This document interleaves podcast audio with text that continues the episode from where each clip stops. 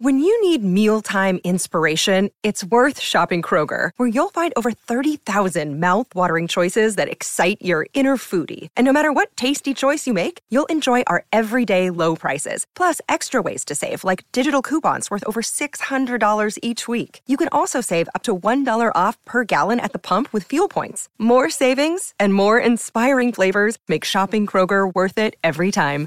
Kroger, fresh for everyone. Fuel restrictions apply.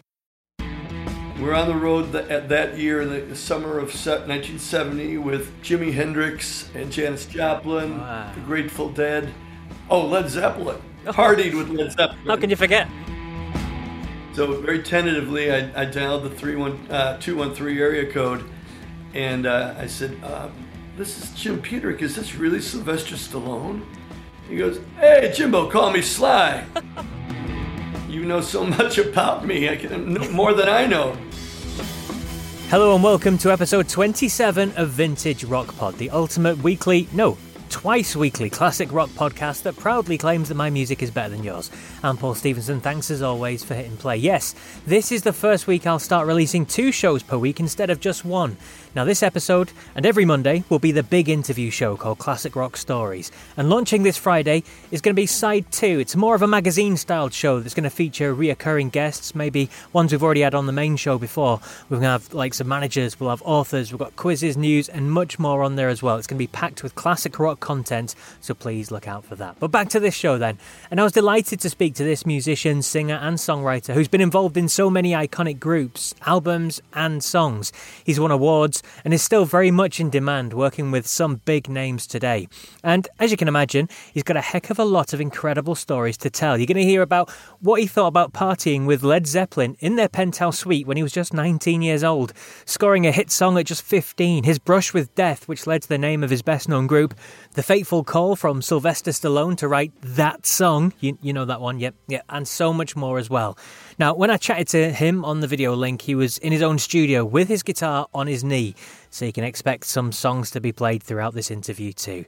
I hope you do enjoy listening to his stories as much as I did. Here is the wonderful Jim Peterik. I'm delighted to welcome to the Vintage Rock Pod a Grammy Award winning, Oscar nominated, multi platinum selling singer, songwriter, and musician whose career stretches near on 60 years. He's written chart topping hits for himself, his band, many other incredible artists as well, and one of the most recognizable songs in movie history, In the Eye of the Tiger. It's a pleasure of mine to welcome to Vintage Rock Pod the great Jim Peterik. Hey, Paul, thanks for having me. Yeah.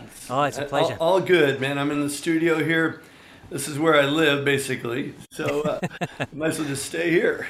Absolutely. Well, you're putting my studio to shame. That's all I can say. I don't know about that, but uh, this is where uh, I make, make all the records. And then Larry, uh, who you met, uh, mm-hmm. is my engineer and also a member of the Ides of March, and who have now been together for something like 58 years. so, uh, you know, he he's like my brother, you know, from a different mother known him since uh, third grade. So. Oh man, anyway, that's incredible! Absolutely incredible. Now, I'm looking forward to, to hearing your stories. I read your autobiography. I think it came out in 2014 or something like that, through the Eye of the Tiger. So I'm looking forward to hearing some of those stories. But before we start, I mean, in terms of being in your studio and songwriting, I mean, how many songs do you think you've written over your over your career? Ballpark. Oh, one song and then I've rewritten it about 15,000 times. That's a good answer. I, I, don't know, really. I, I don't know. It's probably about 10,000 songs that have been actually uh, copyright, uh, copywritten and published, and, and about, I would say, a thousand that have been released and have make, made some kind of mark. Uh, uh so, yeah, I'm, I'm a, one of those guys that writes almost every day. Uh, and I can't say they're all great songs, but you know, out of a hundred, maybe there's one or two that are really something special. And that's a decent ratio if you if you're doing ten thousand at a time. I mean, tell tell you about that. um, let's go back to the very beginning then, uh, Jim. I mean, many of us when we're teenagers we get in, in bands with, with our friends from school and things like that. I certainly did, and we we played. I think a local pub was the best we got to. But at fifteen, you were in the Billboard chart. That's just incredible. Yeah, you know, it didn't seem that incredible at the time. It, it's just what, what we did. And hey, look, we're on the Billboard charts, you know. looking back at it, you know, it's absolutely incredible. And uh, we took it in stride. You know, of course, the song was called "You Wouldn't Listen," and had that riff.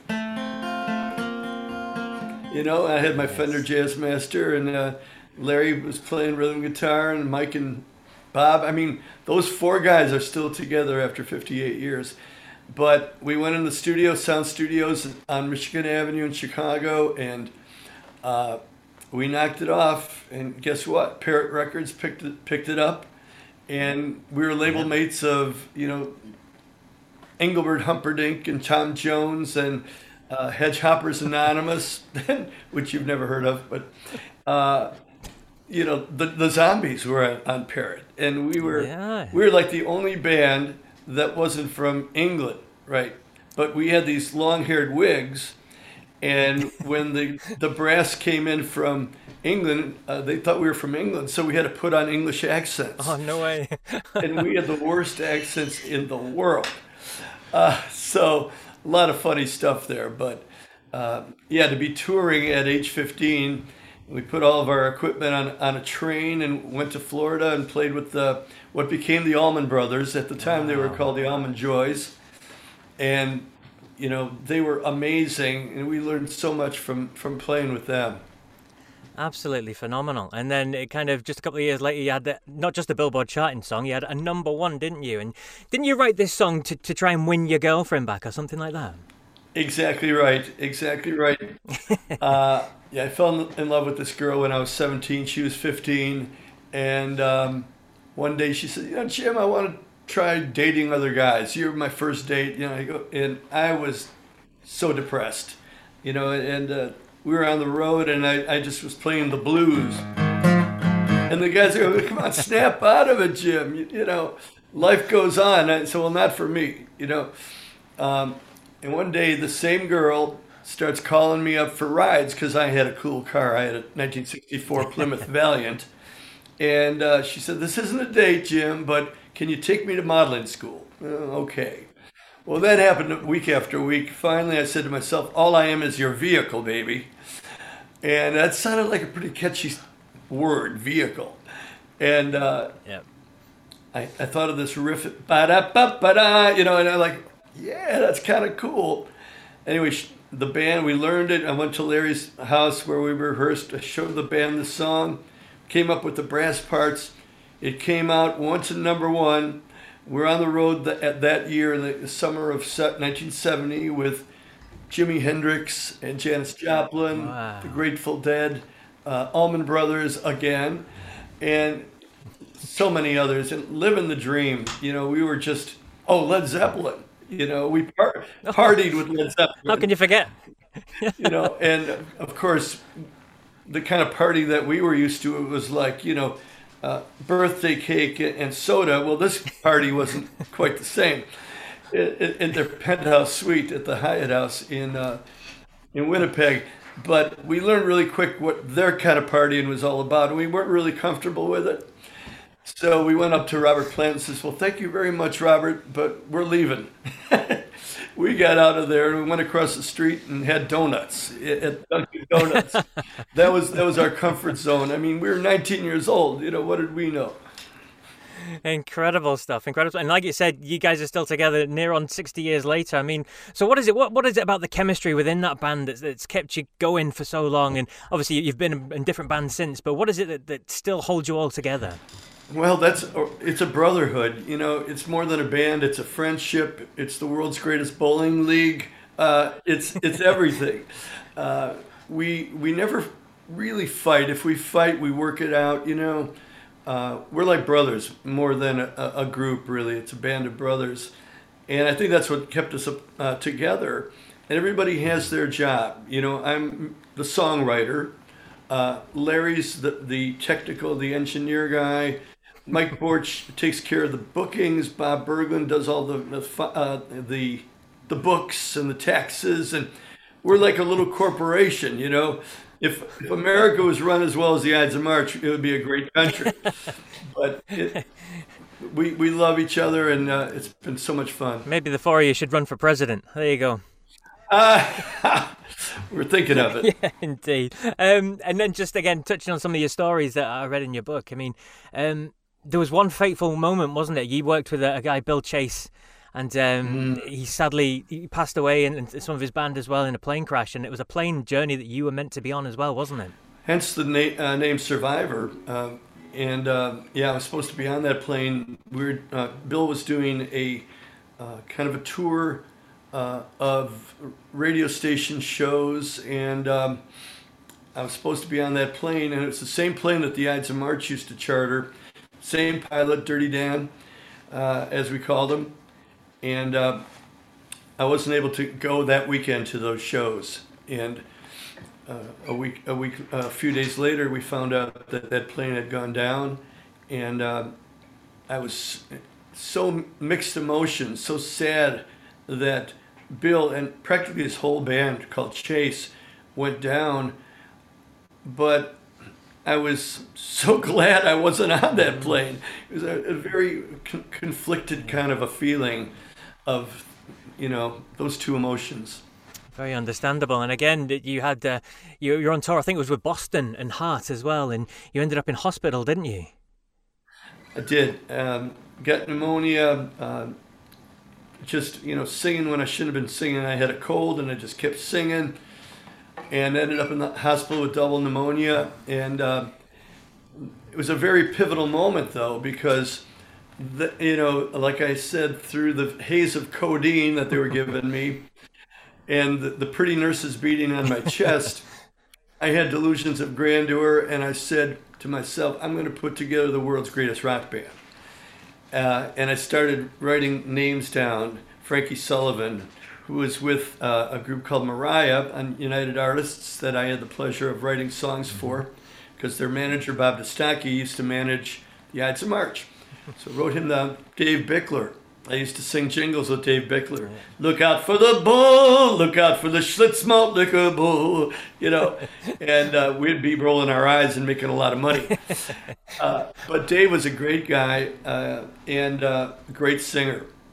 Uh, in fact, uh, on my solo album called Don't Fight the Feeling on Epic that came out in 76, there was a song on there called Let There Be Song. And near the end, Dave came in and started doing these wailing parts at the end that was the first uh, documented uh, Dave Bickler on one of the Jim Peterik tracks. Nobody knows that. But uh, wrote him down, and then I wrote down uh, Gary Smith and Dennis Johnson, who were the uh, rhythm section of the group Chase, as yep. we talked about earlier. They were not on that plane. Uh, they were out of the band by the time that plane went down. I'm, I'm sure they were feeling very fortunate about that.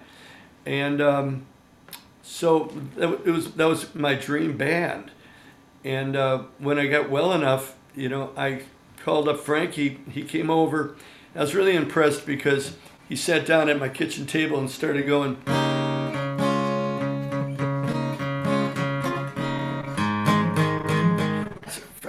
That's cool. How did you learn somewhere in America? Uh, somewhere in America, and he goes, well, I was at all your shows, all, all the Jim Peterik shows and I, and I remember this blonde kid who was always in the audience. He kind of looked like Peter Frampton. Well, he looked like whoever was happening that yeah. day. He went with all different kind of hairstyles, all the way to uh, Eric Clapton. But he was just a really a great guitar player, and uh, so we sat around the kitchen table and decided, well, let's let's call Dave Bickler over and let's call Gary and Dennis, and suddenly we had a band. Uh, and John Kalodner of of, of uh, the record yeah. company came came in. At the time, he was with Epic, I believe. I don't know. He switched to no, he was with Atlantic. Anyway, he came in and heard us play, and uh, we played somewhere in America. He had already heard that, and he goes, "Do you have anything new?" And I and I said, "Yeah, we do have one. It's called 2020." Two days before that, I begged the band to learn this song, and Frankie's, "Ah, we got enough songs, you know." No, you gotta we gotta learn this song. So we played uh, John Kalodner tw- 2020, and he demanded we play it five more times. he absolutely flipped. That song got us signed. That song, and he took us all to Nick's Fish Market and wined and dined us, and uh, we were in a pretty good mood. I bet you were. I bet you were. And just talking about songs and, and some being passed on, I mean, one of the songs that you wrote that ended up being a hit for somebody else without you even knowing about it originally was Rocking Into the Night, wasn't it? You tell us about that one. Yeah. Uh, I'd rather not talk about that. I I will, but yeah, you know, this was like one of our spotlight songs when we played live. Rocking into the night, people would go nuts. And when we recorded our first album for Ron Nevison, the great producer who also did uh, Jefferson Starship and Led Zeppelin and nobody big, you know, Ron was just a great producer. And at the end of the day, he said, I don't want you to put uh, Rockin' Into the Night on, on the album. And we're like mystified. And he said, It's really not you guys. It's, it's too southern, it's too kind of southern rock, you know, it doesn't fit the rest of the album. And we were kind of kind of devastated, but Ron was God, you know, pretty much. Well, unbeknown to us, John Kalodner pilfered a, a cassette tape of Rockin' Into the Night, just a rough mix, and gave it to uh, a Spector, uh, not Phil Spector, different Spector, Mark Spector. Uh, Mark Spector was actually sane, but uh, Mark Spector um, loved the song, and 38 Special was looking for a single yep. For their second album, and they they cut the shit out of it. It, it was just an amazing version. We didn't we never heard it though until we were actually driving uh, down the street and we hear new from 38 Special and we hear our song "Rocking Into the Night," and I was like again conflicted. Really nice to hear our song, but Frankie was livid that they had put it out and it caused conflict in the band. So um, it wasn't a pleasant moment, but it did cement my relationship with 38 Special. And for the next album, Kalodner had them fly to Chicago, uh, Jeff Carlisi and Don Barnes, and we sat around that same kitchen table, and uh, Don Barnes goes, I said, anybody got any titles? You know, that's one way to start a song. And, and, and Don goes, well, I got a title. And I said, what is it? He goes, Hold On Loosely. I said, wow yeah, but don't let go. and suddenly I was thinking of, of my uh, my future wife Karen and how she dumped me, right? So that was Christopher the Mill. And then Jeff Carlisi goes, Well, I got a riff. And I said, Well, let's hear it. And he goes,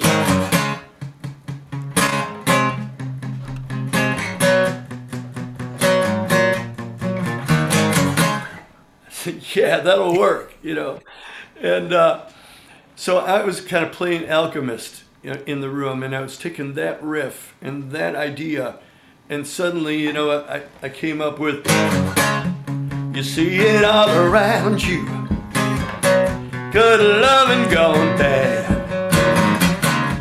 And usually it's too late when you realize what you had. You know, and like we got moving, man. And by the end of the day, we had a song sent it to Mark Spector. He says, "You guys have a number one record." well, it wasn't number one, but it did damn well, and it, it really launched 38 Special into the stratosphere.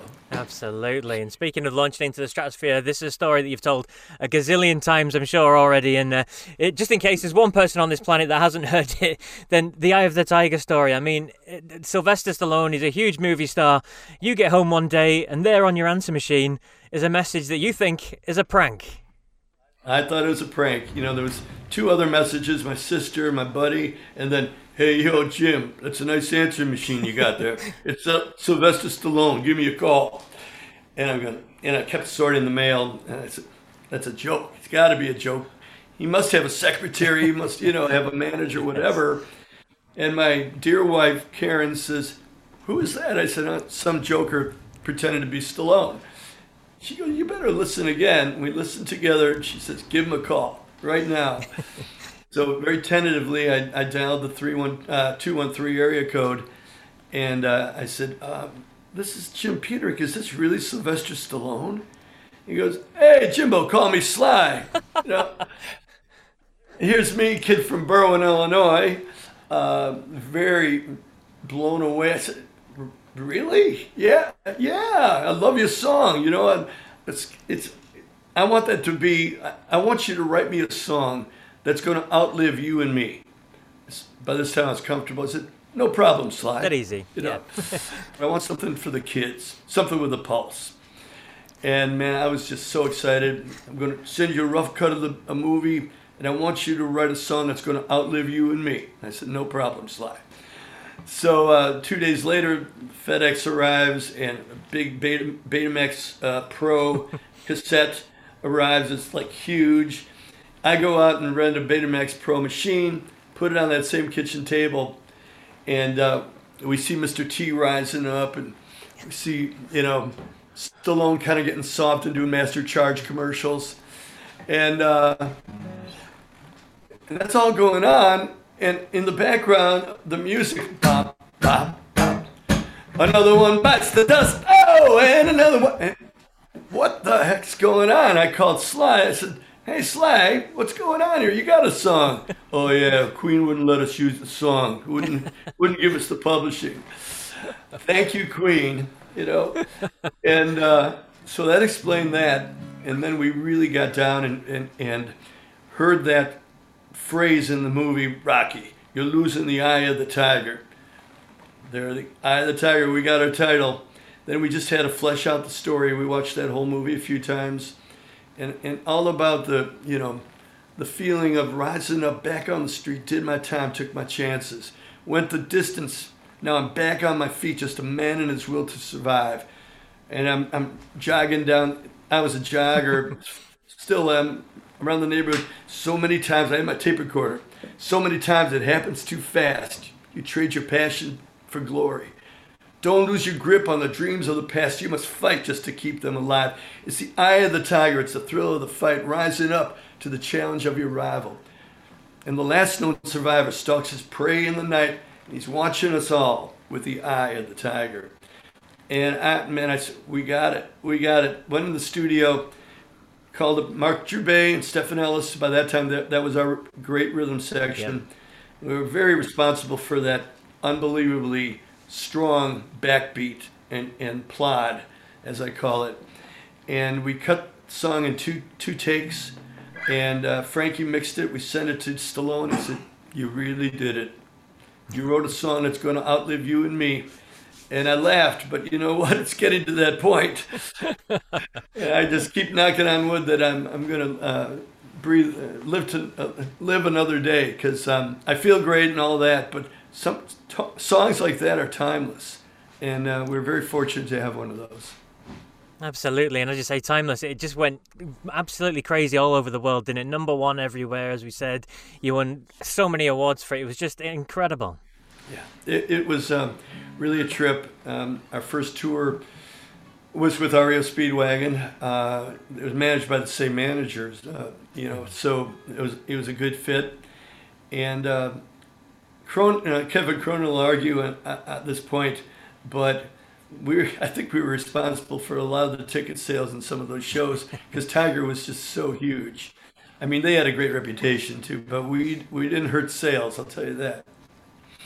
Absolutely. And so, what happened next then for, for Rocky Four? Did, did Sly come to you and say, "Look, let's let's recreate the magic. Let's do it again"? Yeah, um, you know, uh, Frankie and I were sitting around the pool uh, on tour with probably still REO. It was like the forever tour. Uh, by this time, we had gotten a new lead singer. Uh, Dave Bickler left the band, and we got Jimmy Jamison, who's just a was just a amazing singer. We're sitting around the pool, and uh, Stallone calls and says, "Well, can you guys do it again?" And it's no problem. He sent us the uh, the script. You know, Frankie and I read the script and then we took a, a Wurlitzer piano out of the truck, put it in our suite the next day, and just jammed out Burning Heart, you know, one day. And uh, when we took a break from the tour, got together with, uh, The band and Jimmy Jamison and, and Larry was part of the, the recording of that, that song. And um, Jamison just knocked it out of the park. And some people, it's their favorite Rocky song and it's certainly uh, one of my favorites. Yeah. Absolutely, it's brilliant. I mean, I could sit and speak to you for ages, Jim. Honestly, but let's let's skip on a, a little bit as well. I mean, can you tell us a little bit about what you did with uh, Dennis DeYoung recently? Because you worked with him, didn't you? Obviously, Dennis from Styx. Uh, sure did. Dennis, formerly of Styx. Yes, sorry. Uh, I believe it's the, legal line. But uh, Dennis is great. He literally lives a block and a half from me here. Ah, and uh, it's neighbors. it was very convenient, you know, to to write songs together. He has a studio in, in his house. I have one in mine, and we would kind of go back and forth with tapes and tapes, as they used to call them, digital files. And uh, I'll tell you, it was a magic chemistry. You know, I was, we Dennis really didn't want to do an album. I had to like beg him. It's time for a new uh, Dennis DeYoung album. He said, "Oh, you know, the, everything's changed. No one's going to buy it. You know, I did the best album in 09 and nobody bought it. And you know, forget 09. People want Dennis DeYoung music. He finally bought it. You know, but where do we start? You know, and I went through a lot of his uh, demo tapes, just snippets of songs. I go, Dennis, there's some great stuff here. Oh no, that's just no. I said that's great stuff. So I was in Italy and uh, I was doing a show for Frontiers and um, with Pride of Lions actually, and uh, I was walking through a cemetery. I love to walk through cemeteries because they're so peaceful. no one bothers you, and uh, I started writing this song called "Run for the Roses." And um, by the time I got back, I put it on a little cassette. And I um, when I got home, I, I sent it to Dennis. I sent the idea to Dennis, and he goes, Now we can start the album. We have the first song. And that broke the floodgates open. And he was very instrumental in the lyrics of Run for the Roses. He, but all the music was pretty much on that cassette and uh, we just got on a roll. And suddenly, the songs that he had been working on years ago became valuable to him again. He just needed a kick in the butt, you know. and uh, th- that album came out 26 East, the first part, and it did great worldwide. And now we're getting ready, or he's getting ready to, to release part two, and uh, I have another four songs on that record, as we used to call them, and. Um, he is so fired up about his career again. It's so great to see a guy at 74. He just turned 74, I believe, and uh, he sounds like a kid again. He's so excited. Wow. Incredible stuff, incredible stuff, and and just kind of to, to end then, Jimmy. Um, it's you're in your studio. You say you're working away. What is it you're actually doing right now? Right now, oh, glad you asked. Um, very excited about this project. Uh, it's called Tigress, and it's female performers. It's for Frontiers. It's going to be coming out in the fall. And I have everyone from Cathy Richardson of Jefferson Starship to uh, Janet Gardner of Vixen, and uh, so many great, great singers. Some unknown that will soon be known, and some like Janet uh, and Cathy, well known singers. Uh, I'll tell you, I'm blown away. I, I wrote material all specifically for females for this project. And uh, at the end of the day, I've got 15 songs for different singers, different bass players, drummers, keyboard players. And it's called Tigress, and um, I'm so excited about this. It's been a whole new uh, muscle to flex, you know. Yeah. And yeah. um, so watch for that Tigress. So I'm doing that. I'm also writing with the group Chicago, as as is Larry. Uh, Robert Lamb and I are, are writing together, and that album will be out on BMG probably around uh, December. Um, and Chicago is one of my all-time favorite bands, so I mean, it was just natural that, that Robert and I should hook up and start writing. And then Brian Wilson, uh, we're writing again with Joe Thomas and Larry and myself. That was the team that wrote uh, That's Why God Made the Radio and Isn't It Time, and working on a new uh, Brian album. Incredible. Just all these names that you throw around here. I mean, just touching quickly on Tigress, that sounds like a fascinating project. So, do you write, obviously, you, you said they've written the songs maybe 12, 15 or whatever it is. Do you write specifically for the vocalist or do you kind of match the vocalist to the song or what, how do you work with them? Yeah, um, well, with Cathy, I definitely matched the song with the vocal. But sometimes you just write a song and then you find who would fit best for it. Yeah. It's it's more like that. Although I will say uh, that with the Janet Gardner song, uh, I wrote it specifically with her voice in mind. I listened to a bunch of uh, Vixen, and then and then I wrote it. And oh my God, wait till you hear it. She just nailed it. What a voice! Oh. Yeah, absolutely. And what sort of genre are we talking? Are we talking rock? Is it kind of ballads? What is it? A mix of everything? It's it's really rock. It's re- something that will appeal to uh, the Survivor fans, to the Pride of Lions fans. Uh, I didn't go too far afield from that. You know, there's a ballad on there that's very, very different from all of that. But overall, it's it's Peterik Rock. You know, it's it's what I do and what I like the best. Incredible, incredible. Well, it's been an absolute pleasure chatting with you, Jim, and I wish you all the best. And I'm really looking forward to hearing this uh, new album, The Tigress Works. It sounds fantastic. Can't wait for you to hear it. I'll make sure you hear it. Th- thanks so much. It's been an honor. Uh, you know so much about me, I can, more than I know. but uh, I, I appreciate that, Paul. So thank you. Stay well, and God bless. What a wonderful showman he is, and what a life he's led as well. I mean, those stories are just the tip of the iceberg of a near 60 year career. Fantastic stuff. Now, if you love hearing classic rock stories, then hit subscribe or follow on whatever platform you're listening to this on right now to make sure you don't miss any future guests. And over the next few weeks, I've got some great stories coming your way from Woodstock to the pioneers of the UK punk scene and much, much more as well. Plus, you can check out some of the previous guests, and we've had some incredible stories told throughout the series so far. Right, now is the time on the show, though, where we do a top five rundown. It's where I give you my favourite five songs of a certain band relating to the main interview. So today's act is going to be Survivor. This is my personal choice, okay? I'm not trying to claim that it's the definitive list, it's just the songs that I like the best. So here you go the top five Survivor songs according to Vintage Rock Pod. At five is a song from their second album, Premonition, from 1981. It's the age old story of the rich girl and the not rich boy. Uh, there's a big guitar in there, there's the steering Dave Bickler vocal, and the sing along chorus too. Number five is Poor Man's Son. For my choice at number four is a track that went top 20 on the Billboard chart in 1982. It opens with an ominous keyboard, but with that familiar Survivor beat and big choruses there. Fast and loud, young and proud. At four is American Heartbeat. For me, these next three were tricky to put into order, but right now I've gone for this because I have to. At three is the follow up. It's uh, another huge single, top five in many countries around the world, including the UK in 1985. Another pounding survivor classic from the Rocky IV soundtrack. And number three, for me, is Burning Heart. And number two is a track I've always been a big fan of. It was the lead single from the band's Vital Signs album, the first album with Jimmy Jamison. It's got a killer hook for a bridge before the chorus as well. I can feel you tremble when we touch. And number two for me is I Can't Hold Back. And at number one is the group's big one. I could play hipster and move it down the list, but let's be real, it's an absolute anthem for a reason. Everything about this song is killer, no filler with the intro, it's the riffs, it's the vocals, everything is nailed. The number one Survivor song, according to Vintage Rock Pod, has to be the iconic Eye of the Tiger. So there you go, my favourite top five songs from Survivor. There's bound to be songs I've missed off that that you think should be there. Not many of the ballads make my list, to be honest. I was a bit of a fan of the driving rock tracks, but songs like High on You, The Search is Over, Is This Love, they all deserve a mention.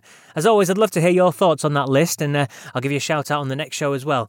Where do you agree? Where do you disagree? Drop me an email, vintagerockpod at gmail.com, or you can message me on the socials. Just search for Vintage Rock Pod on Facebook, Twitter, Instagram, YouTube as well, all that sort of stuff. Give us a like and a follow on there as well. Plus, don't forget to sign up to become a VRP VIP, and you'll receive our once a week newsletter where you find out first about future guests, and you get your chance to put a question to them too. And there's lots of other interesting things that I don't always get time to share with you on the podcast. Just go to my website, vintagerockpod.com, fill in the form form on that first page. It's free, doesn't cost you anything, and I won't be passing on your data, and you're only ever going to get one email a week, I promise you. And with that, episode 27 is over. Don't forget to check out the new Vintage Rock Pod Side 2 that's going to be released each Friday. It's going to be on this feed, so you don't need to go looking for anything else. It'll still appear if you just refresh. Uh, there's going to be loads of classic rock content on there. I've got interviews lined up with a host of really interesting people for you. I've got some great guests, like people that maybe I've already interviewed before on the long form show, maybe catching up on their new stuff. I've got festival organisers, I've got authors writing new books about classic rock stuff that we want to know about. We've got news in there as well. We've got some quizzes too, and there's much, much more going on, so it's definitely worth checking it out. Hit subscribe or follow on whatever platform you're listening to this on, and make sure you don't miss anything. Until the next episode, then, remember if you come across anyone who isn't a fan of rock, just tell them my music is better than yours. Take care.